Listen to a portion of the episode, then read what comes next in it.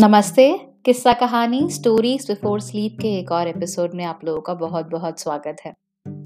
आज मैंने सोचा कि कुछ नई तरह की कहानियाँ पढ़ी जाएँ। जो मुल्ला नसरुद्दीन की तीन कहानियाँ मैंने सुनाई थी, वो आप लोगों को बहुत अच्छी लगी। अब मुल्ला नसरुद्दीन की कहानियों के जैसे ही ईसब की कहानियाँ भी हैं, जिसे अंग्रेज़ी में ईसब्स फेबल्स कहते हैं। तो चलिए, आज उन्हीं में से कुछ कहानियाँ पढ़ लेते हैं, जो कि जानवरों के बारे में है। तो जानवरों से जुड़ी हुई ये सब की कहानियाँ आज के एपिसोड में।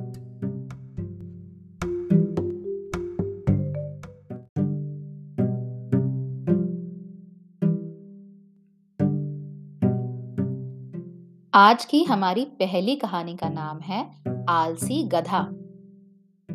पुराने समय की बात है। एक नगर में नमक का एक व्यापारी रहा करता था। व्यापारी ने अपने व्यापार से जुड़े काम के लिए एक गधा पाल रखा था। वो रोज सुबह अपने गधे पर नमक की बोरियाँ और अन्य सामान लादकर पास के कस्बे में बेचने जाया करता था। उसके घर और कस्बे के बीच एक छोटी सी नदी पड़ती थी और दोनों रोज उस नदी को हेलकर कस्बे में जाया करते थे। एक दिन नदी पार करते समय गधा अचानक फिसलकर पानी में गिर पड़ा। इससे गधे की पीठ पर लदा हुआ ढेर सारा नमक पानी में घुलकर बह गया। व्यापारी ने गधे को जैसे तैसे बाहर निकाला। पानी में गिरने की वजह से गधे को तो कुछ नहीं हुआ, पर ढेर सारे नमक के पानी में बह जाने की वजह से उसका बोझ ज़रूर हल्का हो गया। बोझ हल्का होते ही गधा बहुत खुश हुआ। अब तो गधे ने सोचा कि रोज ऐसे ही क्या करूँगा। दूसरे दिन व्यापारी फिर गधे पर नमक की बोरियाँ लादकर बेचने निकला। उस दिन फिर नदी पार करते समय गधा जानबूझकर पानी में गिर पड़ा। ऐसा करने से गधे को तो बहुत आराम मिल रहा था, पर व्यापारी को रोज रोज नुकसान उठाना पड़ रहा था। तीसरे दिन गधे ने फिर वैसा ही किया। इस बार व्यापारी ने साफ़ साफ़ देखा कि गधा जानबूझकर पानी में गिरा था। उसे गधे पर बहुत गुस्सा आया। इधर गधा अपनी चालाकी पर बहुत खुश था। व्यापारी ने सोचा कि रोज रोज तो ऐसा नहीं चलेगा। तो उसने एक तरकीब लगाई। अगले दिन उसने गधे की पीठ पर नमक की जगह रुई के गट्ठर लाद दिए। ये देखकर गधा बहुत खुश हुआ। उसने सोचा कि चलो आज तो पहले से ही कम बोझ है। जब मैं पानी में गिरने का नाटक करूँगा तो बोझ कुछ और हल्का हो जाएगा। ये सोचकर वो खुशी खुशी चल दिया। नदी आते ही वो पानी में गिर गया और पहले की तरह व्यापारी ने उसे जल्दी से बाहर नहीं निकाला। फलस्वरूप रुई के गट्टों में खूब पानी सोखा और बोझ पहले से कहीं गुना बढ़ गया। पानी से बाहर आने में गधे को बहुत परिश्रम करना पड़ा। अब उससे चला भी नहीं जा रहा था। व्यापारी तो पहले से ही जला बैठा था। क्योंकि उसने उसका काफ़ी नमक पानी में बहा दिया था।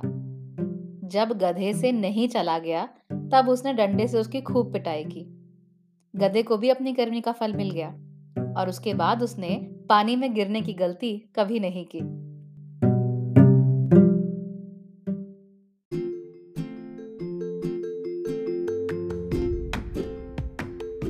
आज की दूसरी कहानी का नाम है दो बकरियाँ। नदी किनारे एक छोटा सा गाँव था। गाँव में रहने वाले लोगों ने नदी पार करने के लिए एक पुल बनाया हुआ था। लेकिन वो पुल इतना संकरा था कि एक बार में केवल एक ही व्यक्ति उसे पार कर सकता था। एक दिन की बात है, एक बकरी नदी पर बने उस पुल को पार कर रही थी। पुल पर चलते चलते उसने देखा कि एक दूसरी बकरी उसी पुल पर विपरीत दिशा से आ रही है। कुछ ही देर में दोनों पुल के बीचों बीच पहुँच गई पुल को एक बार में केवल एक ही बकरी पार कर सकती थी।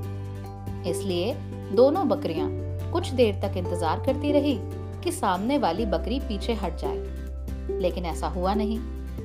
दोनों में से कोई भी अपनी जगह से नहीं हिली, बल्कि अकड़ कर खड़ी रही। तब एक बकरी दूसरी से बोली, तुम मुझे जाने का रास्ता दो, क्योंकि मैं तुमसे बड़ी हूँ। इस बात पर दूसरी बकरी हंसकर बोली, होगी तू मुझसे बड़ी, लेकिन मैं तुझसे कहीं ज़्यादा ताकतवर हूँ। मैं तुझसे जल्दी ये पुल पार कर लूँगी, इसलिए तू मुझे रास्ता दे दे। पहली बोली, मैं तुझसे भी बड़ी हूँ और ताकतवर भी, इसलिए हट जा। कुछ देर तक दोनों में इसी बात पर बहस होती रही कि कौन ज़्यादा ताकतवर है। फिर बहस लड़ाई में बदल गई। दोनों अपने अपने सींगों से एक दूसरे पर वार करने लगी। धीरे धीरे उनकी लड़ाई बहुत बढ़ गई। परिणाम ये हुआ कि उनका संतुलन बिगड़ा और दोनों पुल से नीचे नदी में जा गिरी। नीचे नदी की तेज धार उनको बहा कर ले गई और अंततः दोनों मर गए। कुछ देर बाद दो और बकरियाँ विपरीत दिशा से उस पुल पर चलते हुए आई और बहस करने लगी कि कौन पीछे हटेगी और कौन दूसरी को रास्ता देगी। इस बार एक बकरी ने समझदारी से काम लिया।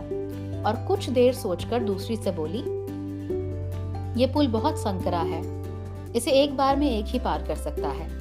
यदि हमने लड़ने की मूर्खता की तो नदी में गिरकर अपनी जान गवा देंगी। इसलिए ऐसा करते हैं कि मैं पुल पर लेट जाती हूँ। तुम मुझे लांग कर दूसरी ओर चले जाना। दूसरी बकरी को भी ये बात समझदारी भरी लगी। उसने पहली बकरी की बात मान ली। पहली बकरी पुल पर लेट गई और दूसरी बकरी उसे लांग कर दूसरी ओर चली गई। इस तरह से दोनों ने पुल पार कर लिया।